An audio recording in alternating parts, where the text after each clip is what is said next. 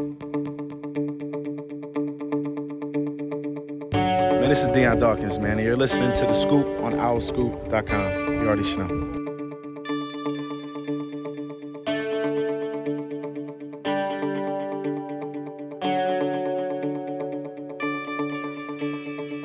What's up, everybody? Welcome back to The Scoop, OwlScoop.com's podcast, Season 8, Episode 23. I'm John DeCarlo, and Kyle Gauss is with me today.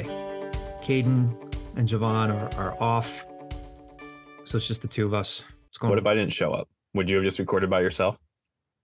I would have recorded by myself. It might have been a mix of a podcast and a tiny desk concert where I would cover cover songs that would that you would inevitably rip on me for covering. It's like after the break, I'll be putting on a one man performance of Macbeth. It's just your wife walks in. She's like, "What's going on?" I'm like, "I'm podcasting." Close the door. I told you not to disturb me. Was there a sign on the door? There was. You walked past it. You know how passionate I am about Shakespeare these days.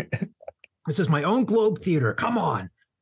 Do you ever think we'd be talking about Shakespeare on the scoop? My dumb ass, when I was in London, they have like a recreation of the Globe Theater, and I'm like, "Oh, it's the Globe Theater. The real Globe Theater burnt down like 400 years ago." I think we talked about this. I, I think we talked about this, and I think I said to you, like, I couldn't have gunned to my head. I couldn't have told you whether the original Globe Theater was still standing. So, well, it's not.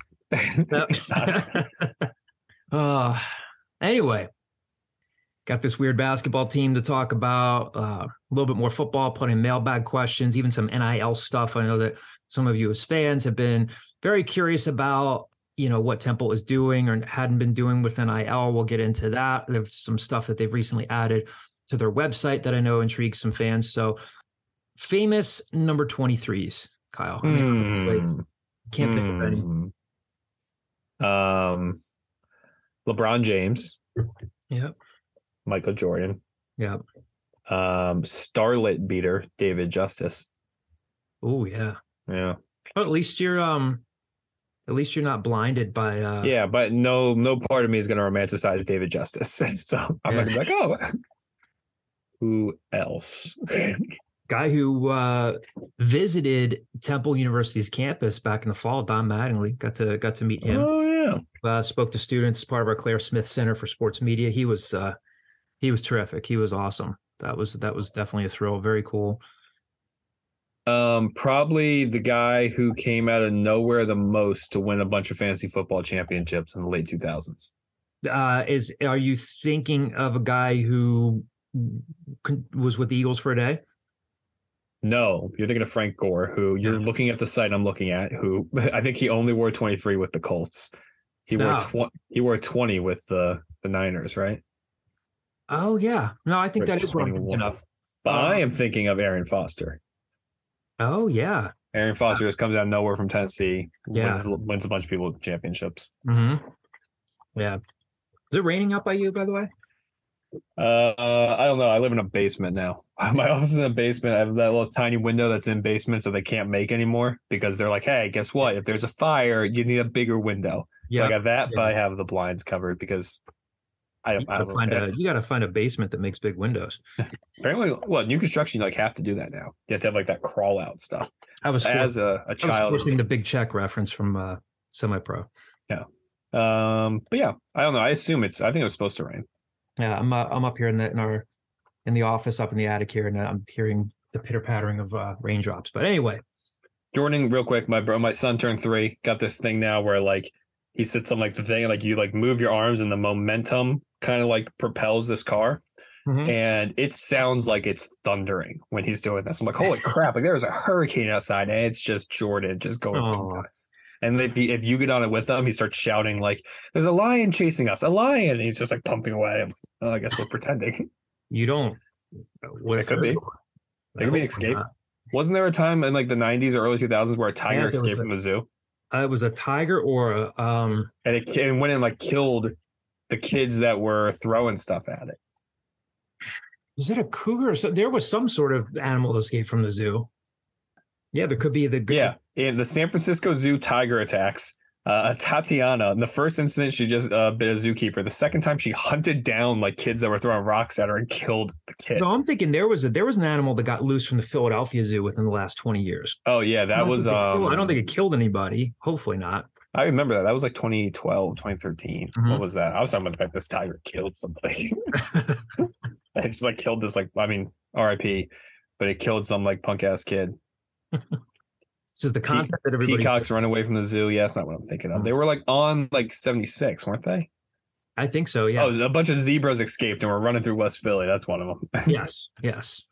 Wild. Nonetheless, basketball, football, NIL, mailbag questions. Start with basketball. So since we last recorded, obviously Temple did have their first conference loss. They they lost to Tulane. And then we have the weird game a couple nights ago. Again, Kyle and I were recording this on Thursday evening. They beat, uh, granted, that uh, Tulsa is a, a program that had obviously just not only beaten Temple, but like terrorized them and really just gave them a hard way to go, especially down there. They're not a good team this season. We don't want to misrepresent what they are. They're 4 and 11 now, 0 and 4 in the conference, but really weird game the other night. Temple had a 20 point lead. They they allow a 22 to nothing run, which is really hard to do these days, but nonetheless extended from part of the first half and in the first half into the second. And then they fight back and they weather two ejections. First one from Damian Dunn, second one from Jahlil White. So you're without you, you know, arguably your best player, one of your better young players. And they still hold on in this weird game and and win at 76 to 72. So again, if you're a Temple basketball fan following the program, following this podcast, again, we're not going to try to over or underrepresent what this team is. We know about the bad losses to Wagner, Maryland mm-hmm. Eastern Shore, what they have done, what they have not done. Certainly a lot to to crit that was cringy from this game. Cringy. And then some stuff where they're like, all right. So again, we know the narrative. They're going to have to short of sweeping Houston during the regular season, which will be tough, of course. And they've got Memphis coming up this weekend, a Memphis team that that has been, I think they're one and four on the road, undefeated at home. They're playing at Temple. We know how up and down this team has been. Um, Jamille Reynolds, Aaron McKie told me uh, last week that he was still a few weeks away, which is somewhat encouraging. Nonetheless, we know how up and down they've been. After Tuesday night's game, what general impressions of what you saw? We know the ugliness. What what do you what do you make of this team coming out of that game?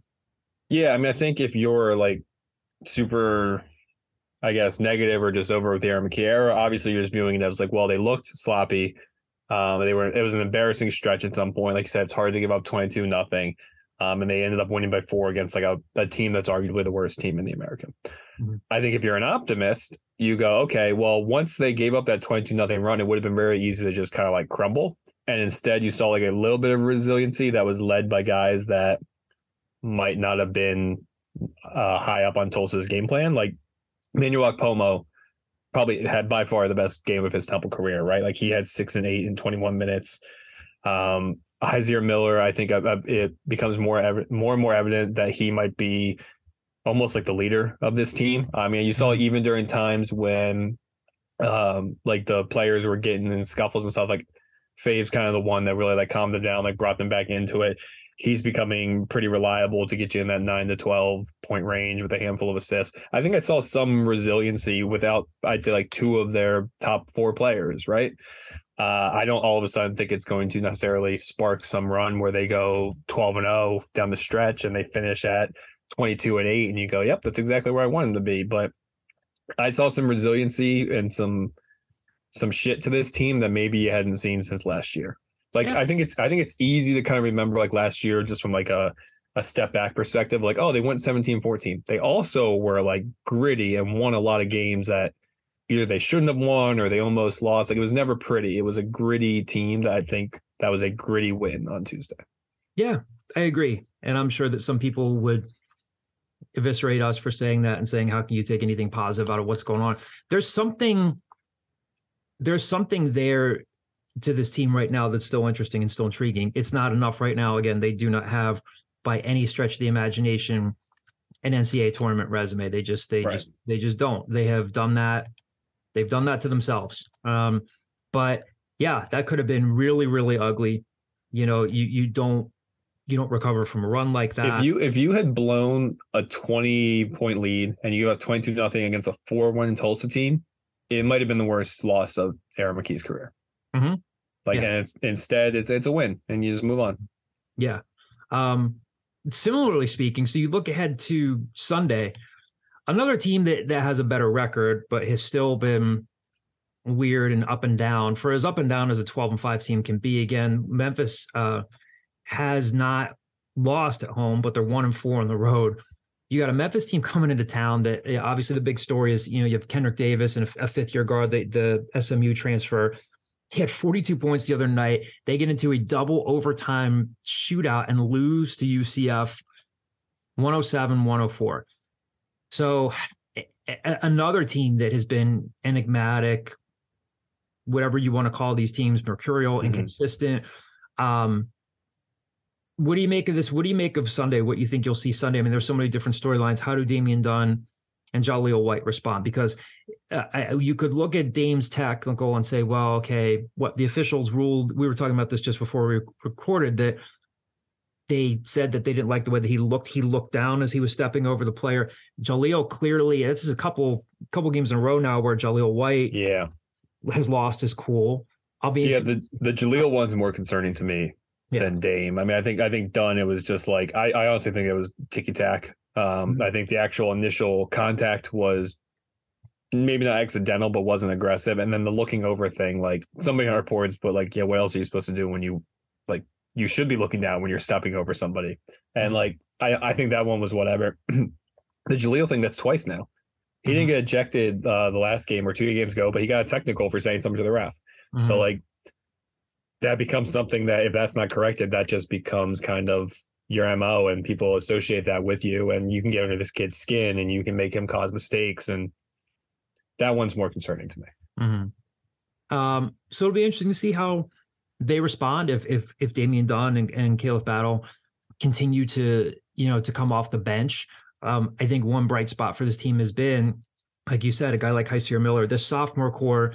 Um, Zach Hicks, we should note too, finally got off of his shooting schneid a little bit, and it seems like Aaron's part of his mo at this point is to say, okay, I want to still continue to obviously win games, but make sure that we can continue to build confidence with with Heisier Miller, with Zach Hicks, with Nick Jourdain, with guys like that. Memphis comes into town, a, a, a team that, as cliche as it sounds, they probably have a chip on their shoulder because they're they probably didn't want to be 12 and 5. They probably don't want to be losing a double overtime game on the road to to UCF. Again, Kendric Davis was supposed to be a big addition. He has been, but they're not where they want to be. Um, I think it's a very I say very winnable, and I'm not trying to discount the the talent that that Memphis has, but I think it's a winnable game for Temple. What do you make of this one on Sunday for what you see coming up?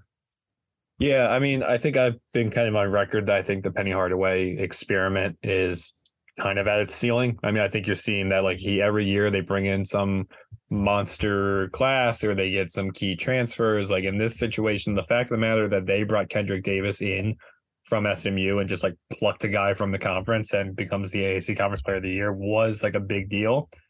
I just think coaching wise and whether it's he's recruiting the right type of kids or, or rather is he recruiting the wrong type of kids? Is he recruiting kids that are only viewing as a vessel to get to the nba whatever it is i don't think it's working to the level that they wanted it to work at.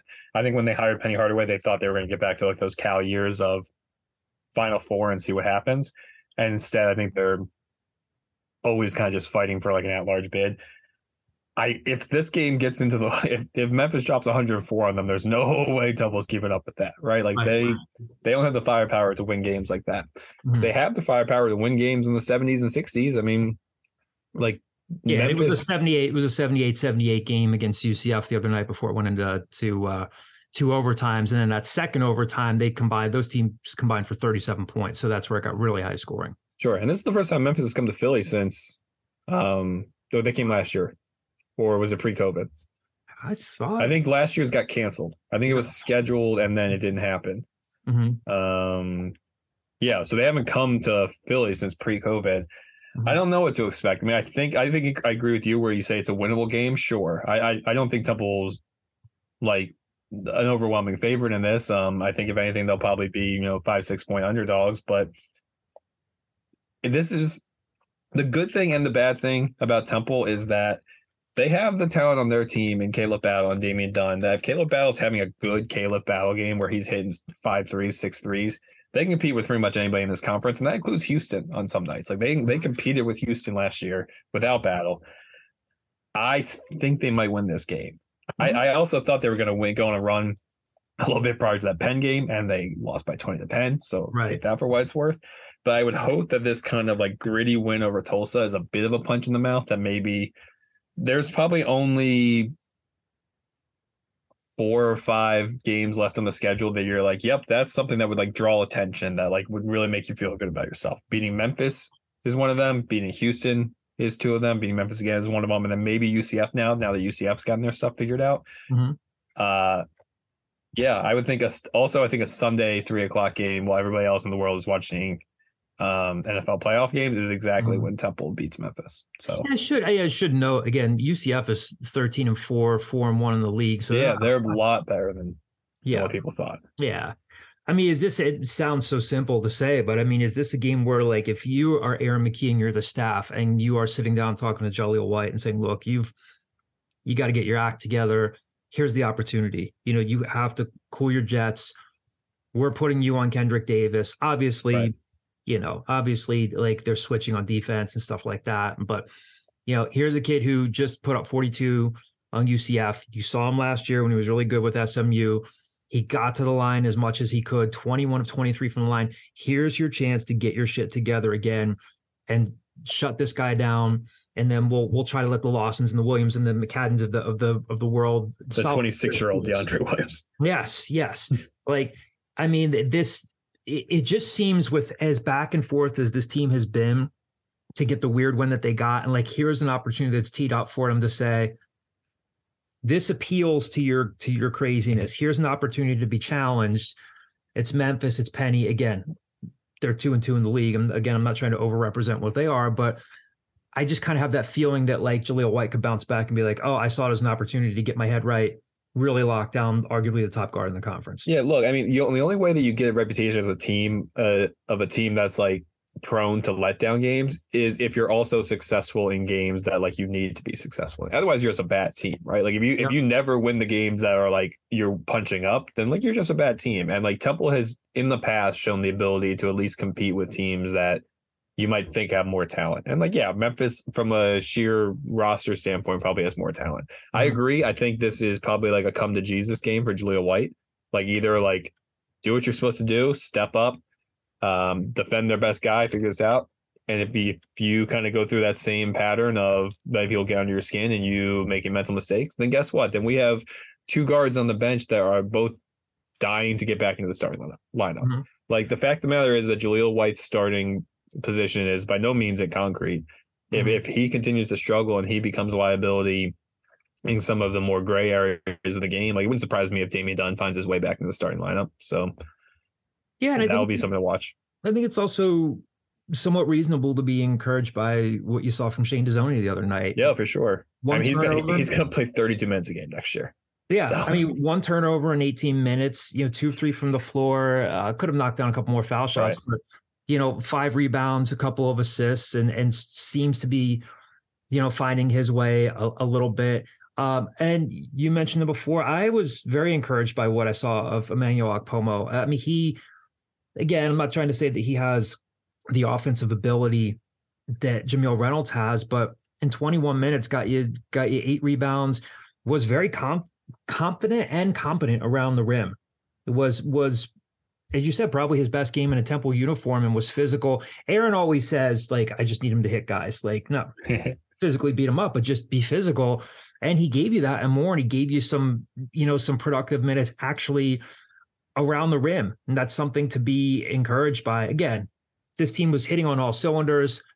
Tuesday's game is nowhere near close. And that wasn't the case. But um, I don't know. They're they're a weird team. They they gives you some reasons, good, bad, and indifferent, to be intrigued. And he's just so like matchup specific, right? Like mm-hmm. he can't play against teams that are going to go super small. With Memphis, it'll really be interesting to see like does Malcolm Dandridge play?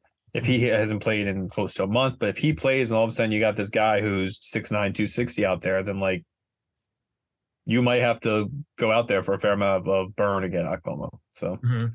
yeah, he I, initially they said he was going to be out like a week, and he's been out for like a month. So I really don't know. Yeah. I think it's an angle. Uh, we, we do have some mailbag questions to to get into here both football and basketball. We'll, we'll, we'll tackle the basketball ones first. The first one comes from Esther Boyer. Again, these are these are we, we if you're listening, you know, we we generally take mailbag questions from our OwlScoop.com subscribers. So um again, it's always a good time to subscribe. Latest basketball news, latest football news, latest recruiting news. We'll get into some of that in a little bit, but uh, these are uh, subscribers who are getting their mailbag questions in. Uh, more of a national global question here. First one from the screening, Esther Boyer. Curious of your picks for national champion. Thanks. So I thought about this because I Mhm. read this beforehand.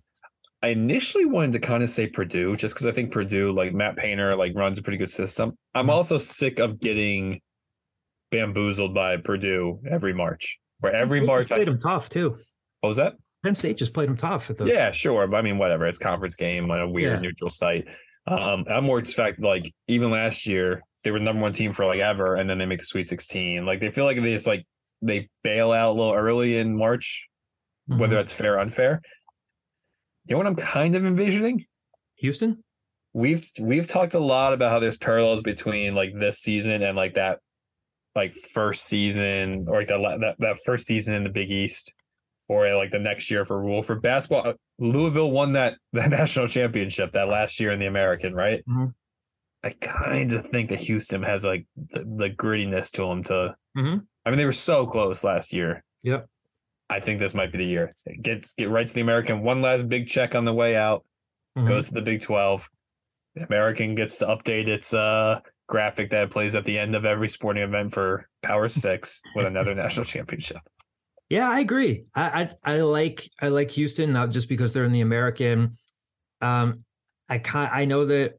Hey, kudos to to UConn. I think Danny Hurley's team is going to not implode at some point. I just They already got punched in the mouth. yeah, and But- Like the the Athletic put that article out there, which is a very good article about how Danny Hur- Danny Hurley's turning around and blah blah, and then they got punched in the mouth by Xavier and Providence and just Mhm. lost Marquette too. So like, Yeah. believe that when I see that. Yeah, uh, we definitely have we have a couple more basketball questions here, right? Also, Gonzaga is like West Coast baseball to me, where like I assume they're good. I've not seen them play yet. This it's like Mike. It's like Mike Trout. Like people tell me Mike Trout's great. The stats tell me Mike Trout's great. Seen him swing like ten Trout- times in I my see life. Mike Trout more at Eagles games than I do on. That's what I'm saying. I've seen him. I've seen him have like ten at bats. Yeah.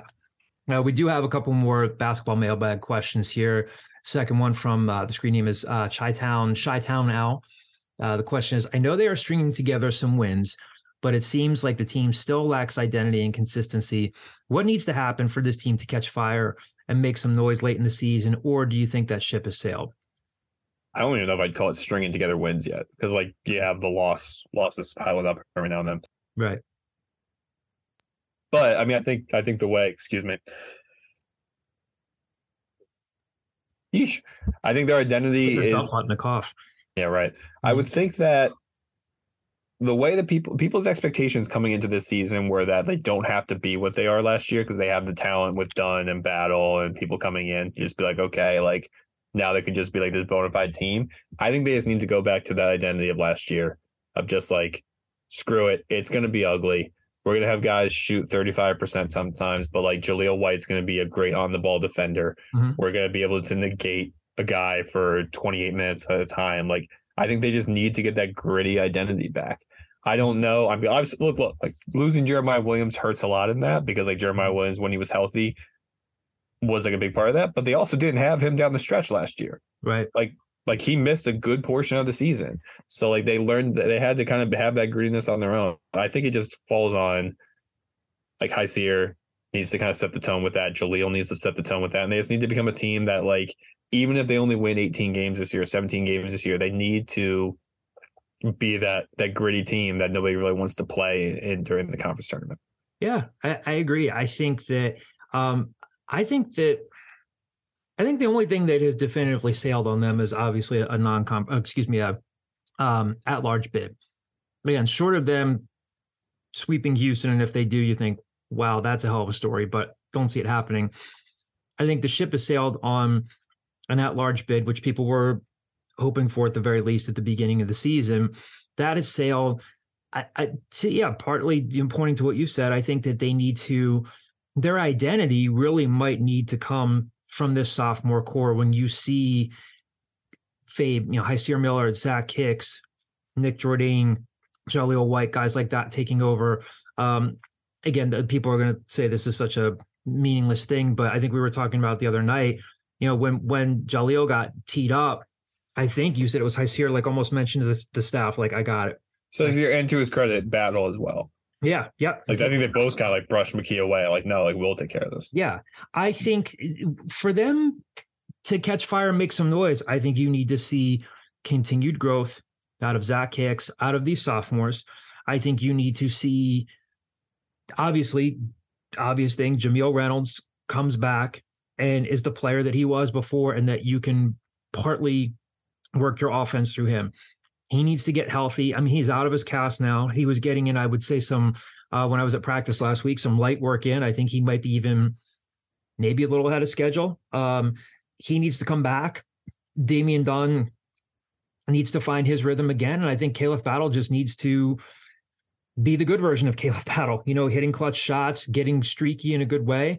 Um, but I think a lot of it really needs to come from the younger guys. And then you would throw again, Jamille Reynolds into that group of sophomores. Not that he's a guy that they initially recruited, but um, I think that's where the opportunity will come from. I don't think the ship has sailed for them in terms of being able to carve out an identity. It's just how far can that identity take them? Is, you know, winning 20, 21, 22 games, getting a win or two in the conference tournament, but then falling short of the NCAA tournament and getting to the NIT. Like no, nobody's going to be happy with the NIT, but is that enough to intrigue you to say they're heading in the right direction, even if Damian Dunn and Caleb Battle are gone? I think there's still an opportunity for that to happen, but I think it needs to grow from that sophomore core and getting healthy. So yeah, like look, I I I'm never gonna I guess name names, but like I saw people on tour during that game being like, "This is the worst Temple team in 40 years," and blah blah. No, it's not. Like yeah. no, it's not. Like it's not even close now. Like they're 10 and eight. They have a handful of like okay wins like they still have the opportunity to make a little bit of a run to get to like an NIT or something like that. Um, I the one real complete randomish quick. I hate ESPN Plus announcers that just look at the roster and go, "Look at all these sophomores. Temple's so young." Like there's Damian Dunn and Caleb Battle are fourth year guys at this point. They've been playing a lot of college basketball. It just kind of shows you that like ESPN Plus announcers are like, uh, "Who do we got tonight?" Missing a lot of con- yes, exactly. Missing a lot of context and a lot of background. And the one guy like a month ago was like Tulsa transfer Damian Dunn. I was like, "What?" Mm-hmm. He's fabricating things. Yeah. Um, the final basketball mailbag question to get to here. The screen name is, I guess, Vantr V A N T R. What changes are you expecting to happen in the off season? How does the administration see our fit in the American Athletic Conference? Do they have a vision for athletics? If so, has that vision been shared and what actions are being taken to advance our position? So, first things first, what chances, uh, what changes are you expecting to happen in the offseason?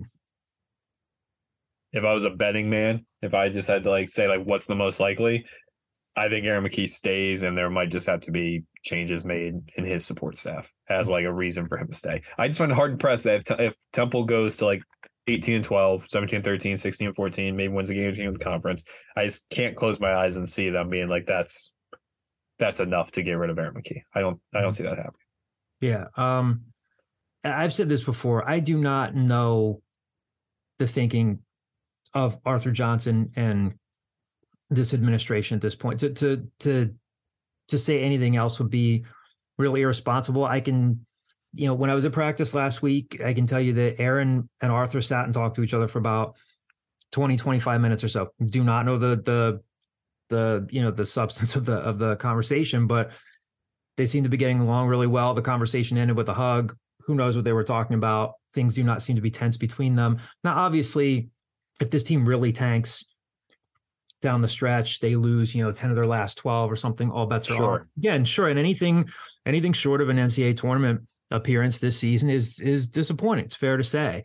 Um, I I would agree with you if if they go 18, 19, 20 wins down the stretch and it ends in an in the NIT or something like that. I think Aaron's back. I don't know if there will be staff changes. Again, this is where we're really speculating. Like, where um, would they ask him to do that? I truly, I truly don't know. Would Aaron be willing to do that? I truly don't know. I, I don't think that Aaron would be chomping at the bit to make changes right. on his staff. It's and again, I get it. People want results. They want to go to the NCAA tournament. But when I was talking to Damian Dunn and Nick Jourdain the other day, they both were willingly quoting stuff that Monte Ross tells them. I think there is a respect level for the staff. I don't think it's like a a situation where the players are saying these guys don't know basketball. You know, even on his good days, Caleb Battle will say, for whatever it's worth, you guys want to blame the coaches, blame us. I don't know. I mean, again, we've talked about it. Something either way will have to be done because mm-hmm. again, Aaron McKie is in the fourth year of a five-year contract. So you it would be extremely extremely bizarre and rare for them to do nothing and like he's just in the final if, year. if they just leave him and he's in the final year which i don't think would happen well recruit. he's he's going to exclusively tr- recruit grad transfers right yeah like just be like look i'm here for a year you're here for a year let's see what yeah. happens yeah yeah so um i will say just from like a college basketball perspective it's rare if not unheard of for the same staff to be around for five years without like success right? Mm-hmm. Like it's rare that you hear like, okay, well, we hired this guy, brought in the staff, and nobody left for five years, mm-hmm. and this tournament and this team just never made the tournament or anything. So like, yeah. I would think there has to be something moving. Mm-hmm. Yeah. Um, the other questions here from Banter: How do the how does the administration see our fit in the American Athletic Conference? I mean, I don't know what we can really say to that other than if you were to ask Arthur Johnson about this, sure again like with previous athletic directors if if there were no consequences for saying it like if you were to ask Pat Kraft, Fran Dunphy in the past, would you like to be in the ACC? Sure, we'd love to be in the ACC. Would you love to be in the Big Ten? Sure, we'd love to be in the Big Ten. Would we have loved it if we could stay in the Big East for basketball and the Big East had never, you know, d- you know, dissolved its its football team? Sure, but I'm sure that they will say that they see their fit in the ACC as they're in a major market there are some exciting new teams coming in and they just need to win as much as possible. Do they have a vision mm. for athletics? Sure, they sure. do. um, how has that vision been shared and what actions are being taken to advance our position? That's a question for the athletic department. I mean, like, I, I don't, uh, I don't know. Yeah, I'll, I mean, I'll just kind of say this uh, to give on my soapbox a little bit is I I don't buy the logic whatsoever that the reason that Temple has not been successful over the last three or four years is because of the American. I don't buy that whatsoever. Nope. Like they've been unsuccessful, like for sure. Like football's had three straight bad seasons, a little bit better this year, but three straight bad seasons. Basketball hasn't made the tournament since Fran Dunphy left. Like I completely understand that it'd be one thing if Temple was just knocking it out the park and you're like, oh my God, like look at this. They're the number like they're winning 14 games a year in basketball and they're going eight and five, nine and four in football. And like we're just frustrated because we haven't been able to get that jump to the next conference and this is hurting them. I get that. The fact of the matter is they've been a bad athletic department for bad that bad athletics program for the past couple years. Yeah. The first step to fixing that is to win games. And so like hires you hire the right guys. I feel like they might have made the right hire in Stan Drayton. I feel like that there's a good possibility there. You you win games there, and then you do that consistently. And then if five years down the line you think you're in the same situation and you're just without an identity and what the hell are we doing here, reconsider it then. Until then, your job as an athletic department is to make your product like the most marketable it can be in the hopes that maybe the ACDC, maybe the ACC does expand in some Did you point. just say ACDC? The ACDC says, look, Temple's got backseat rhythm. We want them in the conference. backseat rhythm. Right? That's ACDC, right? Yeah. Girls got rhythm, backseat rhythm. They've yeah. been uh, they've been thunderstruck. Hell's bells. Until then, just win games.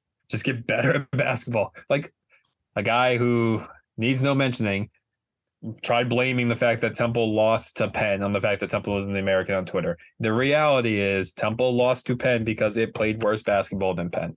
Mm-hmm. Like yeah. I, I, you don't need to overthink this. The first step is to be better at the sports that you are playing. Mm-hmm. Until yeah. then, the conference stuff is kind of secondary, just because you're losing in the conference you're in now. Mm-hmm. I what like what else is the proposal that you drop down to the A10 and like go to Duquesne? Yeah. I don't want to go to Duquesne. I'm not going to Duquesne, John. I'm not going to do it. I refuse. Visit our buddy Todd Price and eat six Primanti Brothers sandwiches. Um, but yeah, I mean, like how much the revenue would be better, but like let's say they were in let's say they were in the Big 12 at this point. Let's say like a few years ago they actually had been picked to go into the Big 12. They would have been again positive side you're in the Big 12 with Rod Carey, negative side you're in the Big 12 with Rod Carey. They might have gone winless in the Big 12 with with I wonder with if Jeff. Collins would have left Yeah. Big 12. Like, I Uh, don't know. Probably. I would think so. But like maybe you retain another year Jeff Collins.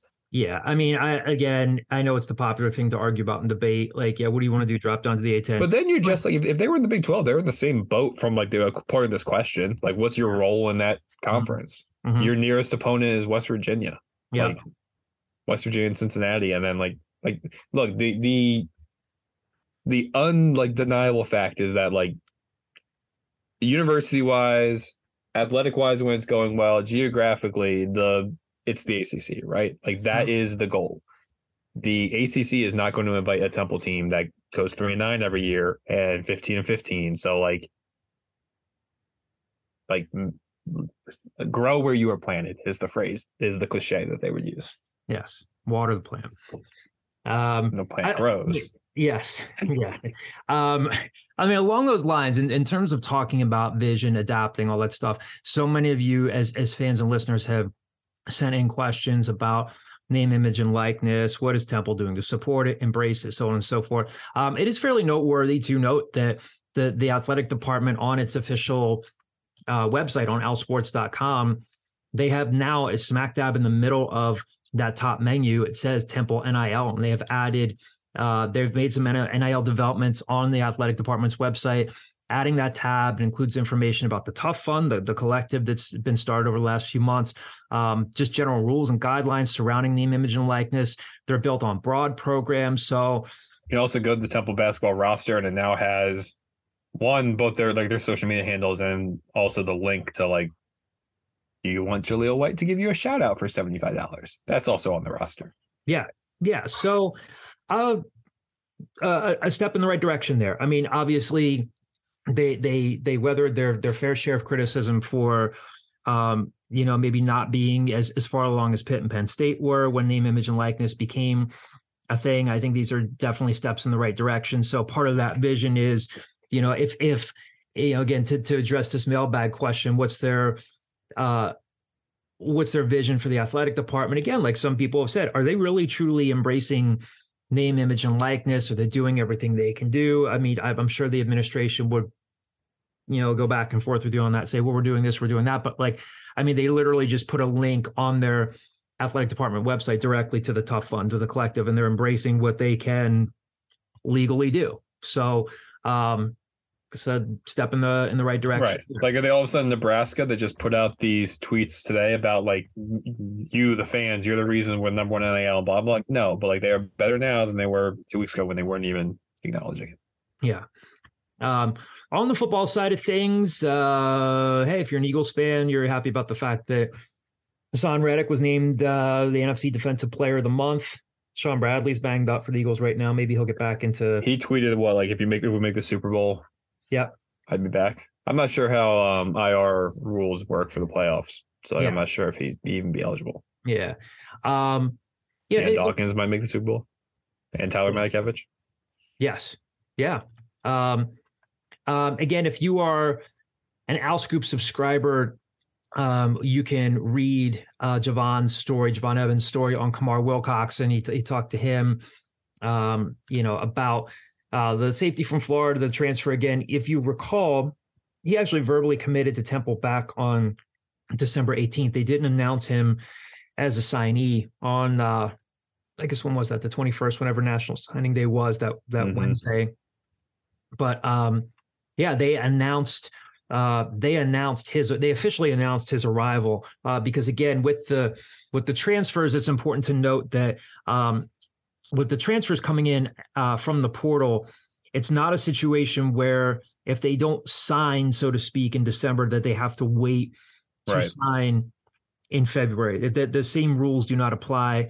Uh, Because they don't sign out they don't they don't sign NLIs. They sign Right. grant of aids and yeah, yeah. all the same So, um, but again, they they announced it. They made it official. Again, if you are a, a, an OwlScoop subscriber, you can check out Javon's interview and story on Kamar Wilcoxon. So uh, a guy that, again, he's got to come in, he's got to compete, but a guy that could certainly help their defensive backfield at safety in an immediate way. A guy that you know is coming in. I don't want to give away the whole story, but uh, seems pretty intent on on having a really good uh, season at Temple. Wants to compete, come in and, and be playing alongside Alex Odom, a guy that's that hopes to be their top replacement for for Jalen Ware, who's out of eligibility now, and Jalen's hoping to get drafted. But um, you know, we're we're seeing now a, a little bit of a string where Temple is really getting involved with Florida transfers, and uh, Diwun Black uh, verbally committed to Temple. We're hoping to catch up with him soon. A guy that's really intriguing there um, as a linebacker, and the, the name of the defensive lineman whose name Alan Hay. Oh, sorry, from um, Chris Thomas. Yes, yeah, calls himself what T what? What's we got to stop that. Yes. The fact the fact that you include that in your article, absolutely not. Or, or Javon's article, no. Just because he has on his Twitter name that that is his nickname does not mean we're going to call him T Town. Not call him T Town. Have do you ever ever have a nickname that stuck? Um, for some reason, and I don't know why this this followed me at my former employer and my current employer. For some reason, work people like calling me KG. Like it's a very legitimate thing. Like I don't know why, but like it's just unsolicited. People call me KG. Uh, I think I don't know if that's because of Kevin Garnett. Like I don't know, but no, for the most part, no. Like I have a short name, so like I don't need to necessarily have like a nickname. Hmm. We'll work on that. Like like do you consider Johnny a nickname? No. Um I Johnny, Johnny D. Honestly, you know when people started like JDC. JDC started honestly, and I swear to God, people started hearing like people I worked with are like OwlScoop sports related people. Al Golden started calling me that, and Ryan Roeder, who's now on the um the Lafayette staff, who was a grad mm-hmm. assistant with the Giants. Also, they started calling me JDC. Like Chris Clark calls me that. Um, like yeah, just like I just kind of picked up. Yeah, I think I think that counts. You get that a lot. Yeah. Yeah. Gelb Gelb tried making the Pope of Temple Athletics your nickname. I tell him to just stop it. Just you're like, please stop. Yes, please stop. Zach Gelb, our good buddy at CBS Sports Radio up in New York, promises to get down to a game at some point soon. Um, uh, we do have a um, a football mailbag question here that takes us, you know, a good segue into talking more football in terms of what's ahead in the coming weeks. Uh, JHG seven twenty two. His mailbag question is: Do you see any additions from the portal happening? If so, at what positions? If so, what positions would likely be the priority? I think we were kind of talking about this like off off air, so to speak, over the past week. I feel like I know what your answer might be here. Um, um, no, to answer the question, yeah, I do. Uh, well, I think when when Stan Drayton said like we're still expecting to sign you know three, four, five more guys on uh, the offensive side and one or two on defense. I think one or two on defense was Wilcoxon hadn't been announced. Diwun Black was still out there. Uh, I think all I I would bet the majority, if not all, of the offensive signees are also going to be transfers. I think that's still kind of like where they're viewing. I think they built their foundation of look, they signed 22 like prep, JUCO, and and high school kids, mm-hmm. and that's your foundation. That's the majority of your class. And now, okay, time to sign 10 transfers and and see what happens. I feel like that's just kind of like the making of the modern college football recruiting class. I mean, the 25 is the number that people always talk about. It used to be the, the scholarship limit, which was never like fully true because you know you could roll some guys over if they were early enrollees, they could count towards whatever. Now in today's transfer portal world, you can go up to 32 if with I think the extra seven can end up being like transfers. So like you can go up to 32. And as of right now, with all the announced transfers and with those signees, like Temple's at 28, mm-hmm. I could see four more guys end up being like just offensive guys. As to his question of where is it, the I think kind of like step back perspective, you would say running back, but I kind of don't think that's the case. At least not in a couple weeks, not in the current state. Uh, Jaquiz Smith and Kyle Williams are both enrolled. They're both going to be here for spring, so that obviously is a big advantage. They get uh, they get six more weeks to look at the kid and see like, hey, is this some guy that we can rely on, or do we need mm-hmm. to go to the portal? Yeah, I, I, think for running back, the only way they would add somebody would be like post spring mm-hmm. of like, okay, we should we went through this, we realized look, you got a new running back coach in Sam Dorsett. You have these three new running backs in the system. Like, do we need more, or are we com- comfortable with that? But I think that has the possibility. But I would think maybe not because you're already at six guys. I I, I still think they're going to bring a tight end in. Like I, I think even if David Martin Robinson and Jordan Smith stay, which is definitely a possibility, like they haven't announced anything yet, Mhm. they're both seniors. So all of a sudden, like going into next year, like the following year, like are you comfortable with like James Del Pesca and Reese Clark and Peter Clark? Mhm. I can see that being one. And I think the big, big one is offensive line. I think they still need one or two more guys in there. I think one of the other things that I think we might have just been talking about this anecdotally is they're probably going to bring in a quarterback, right? I mean, I Yeah, the yeah, yeah, the challenge there is going to be Mariano Valenti entered the portal. We yeah, Mariano. Valenti's gone, uh, having entered the portal.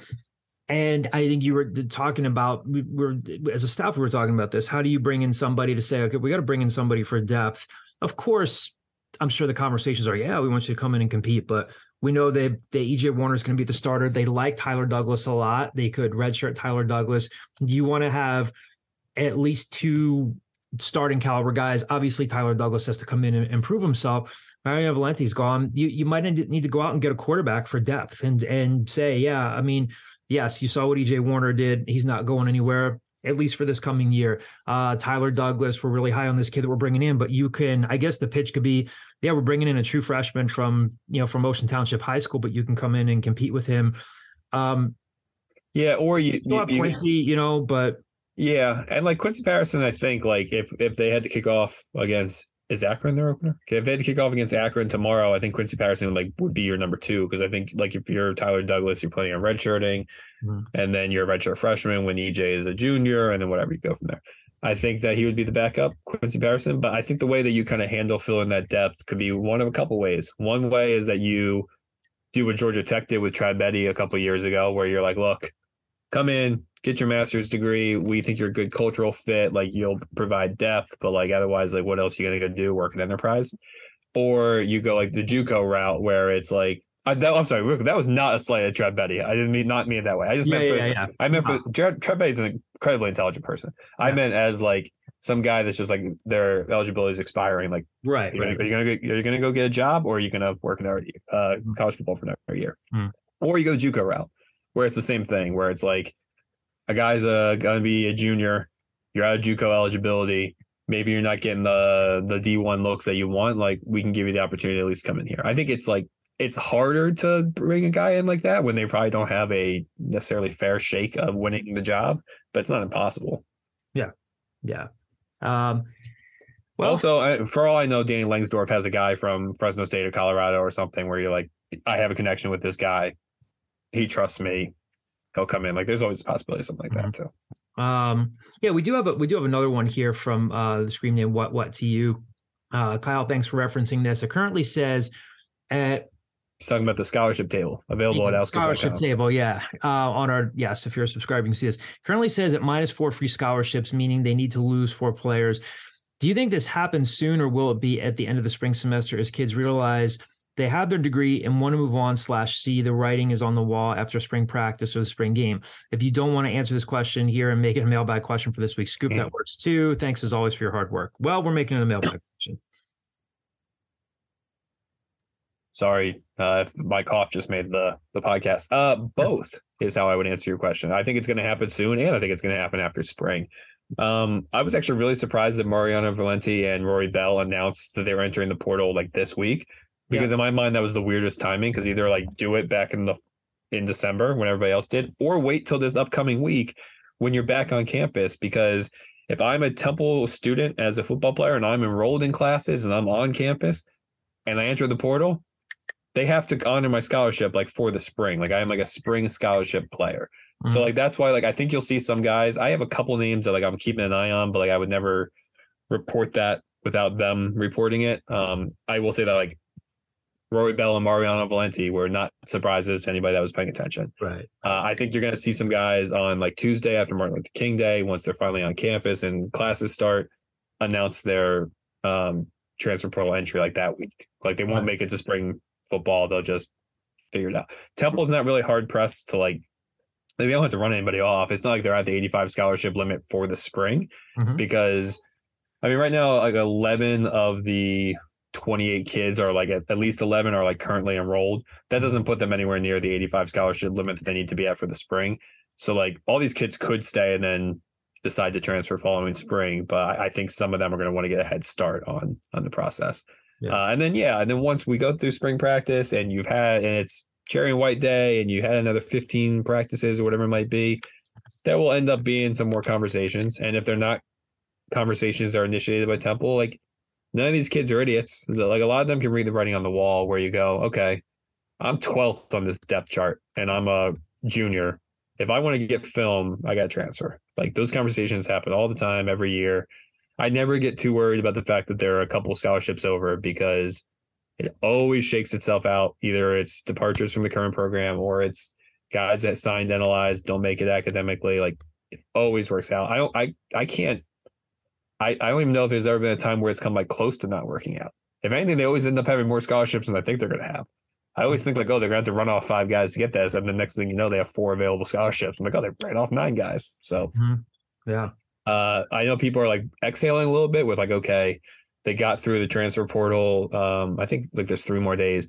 They got through this early thing without any major losses other than Darian Varner, but like there's still the possibility of things can absolutely happen because even if they don't happen in the next couple days, there's that other window following spring practice that things can yeah. happen. Yeah, so you get to June one or whatever it might be, mm-hmm. like June one, where it's like, okay, this is the roster. Like, there's no no time to to fully exhale yet. Yeah, yeah. I mean, coaches will will tell you, and again, I, I think you hit the nail on the head. I think on one hand, they're you know, give them credit for the fact that yeah, as of now, they've only lost the only significant departure has been Darian Varner. Um, who's now at Wisconsin? Yes, and Leighton Jordan. Uh, we've reported that you know that he's set to come back. They do have to get past that one last hurdle, like you said, in the spring. But so far, so good. And coaches will tell you now more than ever in this day and age, every day, every week, every month, you are always recruiting, not only just out there, but you're recruiting your current roster to make sure uh, that these guys are are healthy as well. I will say, I think it's just from like a person perspective. I think it's easier it's harder from a coaching perspective, easier from a player's perspective to leave during the period that we just got through. Mm-hmm. Like, look, like you're going home, it's winter break. I'm talking to people, people are in my ears. I'm not around my like friends. There's not like that camaraderie. I think it's easier to make the decision of like, screw it, I'm going to transfer then than it is like after I just went through spring practice with these guys and everything was like vibing with that. So I think like the uh, if somebody like like glaringly important was going to leave, I think it would have. It's more likely it would have already happened, but you never know because the same questions that Temple's going to ask itself after spring of hey, is running back short up? Hey, do we need a guy from offensive line? Those same questions are going to be asked at 130 other FBS programs. Yeah, and maybe San Jose State says, you know what, I really need a guy at this position, and we have a booster who's in the surfboard business. San Jose is San Jose even on the water? Yeah, it is, right? It is. Uh, let's get our California correspondent. I'm pretty sure San Jose. I'm pretty sure San Jose is on the water, but not like According southern. It's not like Southern California. Like it's it's okay. It's on like a. It's on like the bay, but okay. so like maybe they're in the Diego, the mussels business. I also don't know the mussels are harvest. Uh, and they say, okay, well, we're willing to throw money at this. So like those questions are always going to still be out there until you get to like June one. Where'd you make your money to uh, be throwing around stuff like that for NIL? I'm in the mussels business. I mean, people make money off crabs, uh, crabs, fish, mussels, shrimping. Red or Forrest, white? Forrest Gump. Forrest Gump made a billion dollars off shrimp. Yeah, franchised. Can you name ten of the shrimps that he mentioned? The shrimp. Uh... First of all, he didn't mention them. So no. So I'm not gonna. Oh no, that's right. It was his buddy. Yeah, Bubba. That's right. That's right. Yes. Bubba did that. Yes. So no, I'm not gonna buy it and play your game if you can't even get that. it's been a while since I've seen Forrest Gump. Did you see like they came out and like there was um like talk of Forrest Gump 2 in like the mid 90s? No, and like there was like a, a video going around where it's Tom Hanks and whoever the the screenwriter was was like we're originally gonna do Forrest Gump 2 and it was gonna be like really like kind of like morbid like um Haley Joel Osment's character was going to die, like the child. And then it's like him like going around. And then in the end, it was going to end up being that like Forrest Gump was in Oklahoma City during the Oklahoma City um, bombings. So I guess it would have been late. It, that was what 95, 96, whatever it was. McVeigh. Yeah. So it was going to be like later in the 90s. And then uh, while they're going through it, I think 9 11 happened or Hmm. something happened. Like there was like some act of terrorism happened. And they were like, this is not a good idea that we put this out here, essentially, is what it came down to. Hmm. Hmm. I did not know that. And then they were like, yeah, we're not doing Forrest Gump 2 anymore.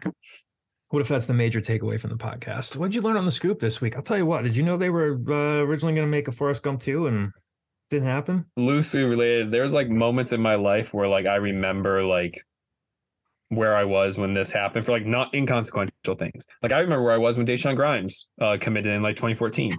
I was at um I was at like Cavanaugh's River Deck. Like I remember that. Mhm. And I think I'm gonna remember where I was. I was watching Knives Out too when the one uh, Black committed.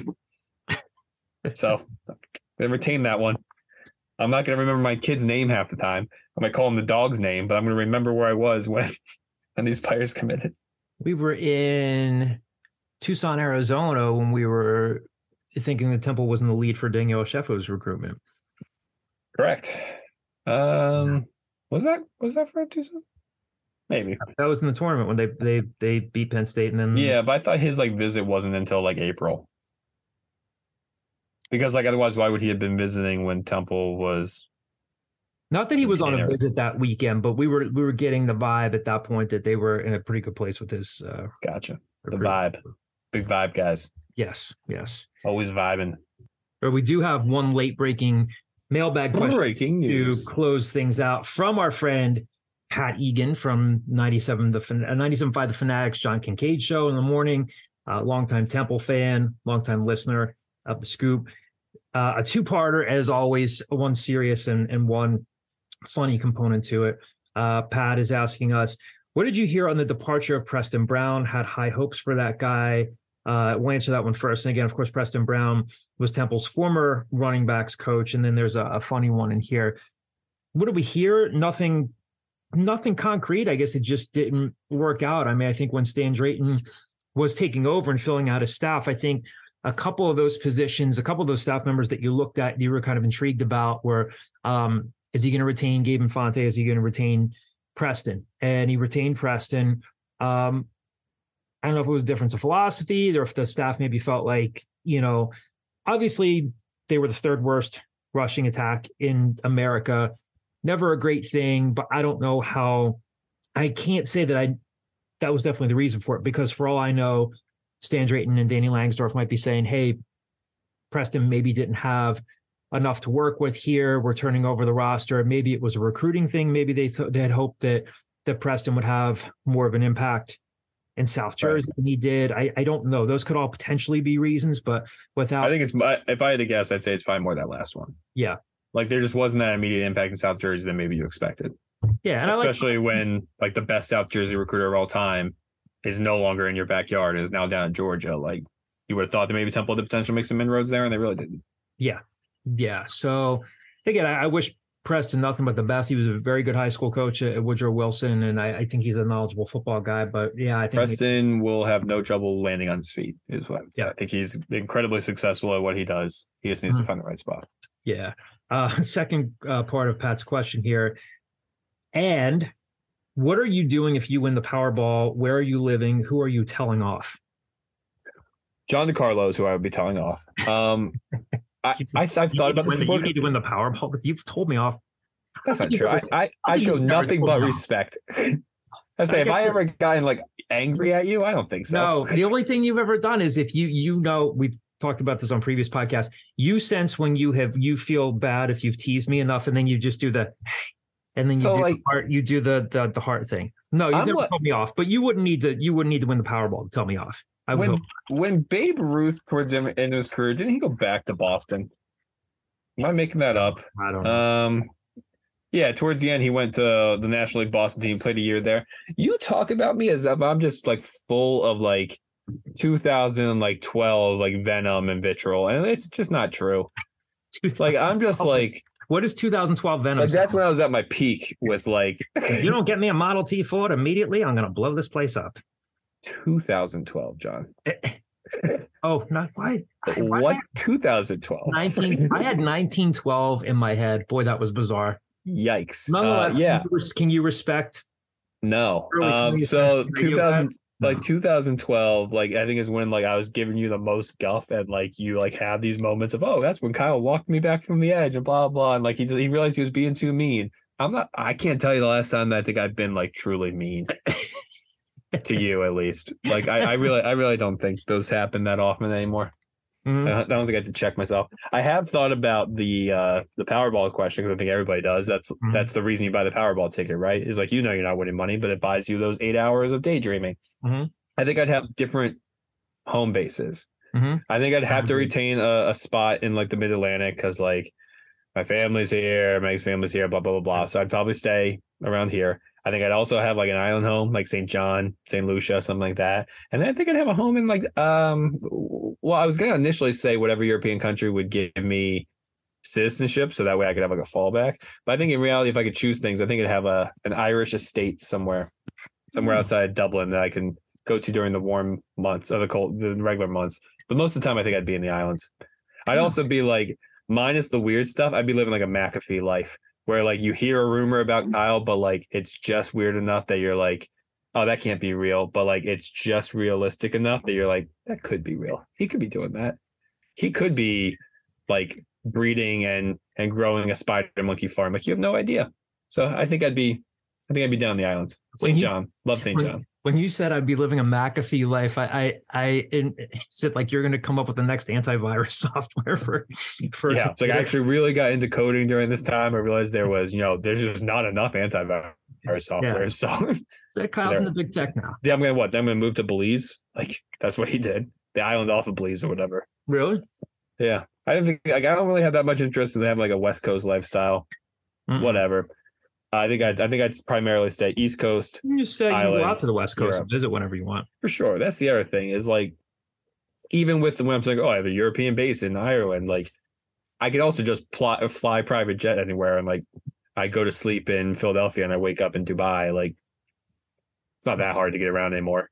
I, I'm not. I'm not on like a cruise, like a steamliner. Like oh, it's gonna take me 13 days to get down to down to the colonies, down to That's the where island. my that's where my early 1900s radio voice. Instead, like you just like you take a night Nyquil and you wake up the next day and you're on the other side of the world. well, Oof. Time travel. It's kind of like it's that I've talked about this before, but it's kind of like the best part of like the invention of Uber is like when you go out and you're like, I went to the bar too long, I'm drunk. You can Mhm. just fall asleep in the back of the Uber and you wake up 40 miles away. It's like time travel. I'm home. Here I am. I'm very trusting of that Uber driver though. I'm also a 33 year old male. The odds of things happening to me are a lot less than other things. So I just roll the dice. Jeez. Um, I would. I would. I mean, so we're Pat. We're talking about like whatever the Powerball I'm gonna say, let's say 800 million dollars. Oh, I So mean, you're you, and you take the annuity, you're gonna have about like 375. out of 800 million, three, 375 million. Mhm. I would. I would. I, would- I mean, I would donate a lot of it. I would. I would donate to animal shelters, women's shelters, to higher ed. I would. Uh, I would. Yeah, I, I'm like you. I would have a home base around here. My mom's still alive. My brother, sister-in-law, nephews are here. Have a place around here. Probably have a place in Cape May at the Jersey Shore. Have a place maybe somewhere in Tuscany or the Amalfi Coast. Now, you're talking to a guy who has never been anywhere else in, in Europe, so I would explore what else is in Europe. Um, yeah, I don't think I'd have a place on on on the West Coast. Oh, that being said, I also occasionally think to myself, like, oh man, living in Hawaii must be sick because, like, when you're there, you're like six hours behind everything. So you're like, you're mm-hmm. watching like Sunday Night Football at 2 p.m. Mm-hmm. There's benefits to that. Yeah. I'm going to change my answer though. I think I'm just going to have a train like Snowpiercer where it's just constantly running. Like, that's just Kyle's billionaire train. And it just goes around. It just never stops. And I'm just like, who's, who gets, how do people get on? How do people get off? He's a train Willy Wonka. We don't know. Like, who are you telling off? I really don't have people in my life that like I feel the need to tell off that I haven't already told off. Like I'll just say that. Like I like it's not this isn't some like movie where like I've been harboring like my boss like yells at me and throws things at me and I'm never I'm just waiting for the right I just gotta keep working to keep food on the table like things like that aren't really part of my life. If I dislike somebody, I think I've made it pretty obvious in my life that I dislike them. Yeah. So Same for me. Same for me. Uh, I mean, I'm sure I could come up with a couple of people who I would love. you would to you would say that you're you don't shy away from confrontation? Oh, I definitely have shied away from confrontation, but I can't think of. Well, I just don't include people in my life that like would make me want to tell them off. Like if I feel the need that like I'm just harboring this resentment, I want to tell you off. I'm just not gonna like include you in my life. Like I don't care. Yeah. I get yelled at enough by a three year old upstairs. I don't need to get yelled at by somebody else. So just snip. Jordan yelled at me today because a balloon a balloon deflated. Balloons deflate, Jordan. That's like part of life. I mean, define yell, and he literally yelled at you for that. Yeah, he fixed the balloon. Fix the balloon. Like I can't fix the hmm. balloon. Or like a light bulb goes out. He yells at me for three days to fix the light bulb. Every time he passed by the light bulb. Really? Keeps me honest. That's incredible. Yeah, you would know if you came around every now and then, John. You would know about his strong opinions. Literally just asked you what what he wanted for his birthday, and you had nothing for me. His birthday's over. The past. Doesn't mean I can't still get him. Anyway, um, thanks for the mailbag question, Pat. Uh, thank you to all of you so very much for listening to another episode of The Scoop. Again, we'll be with you next week. Hope you guys have a great week and great weekend, and we will talk to you soon.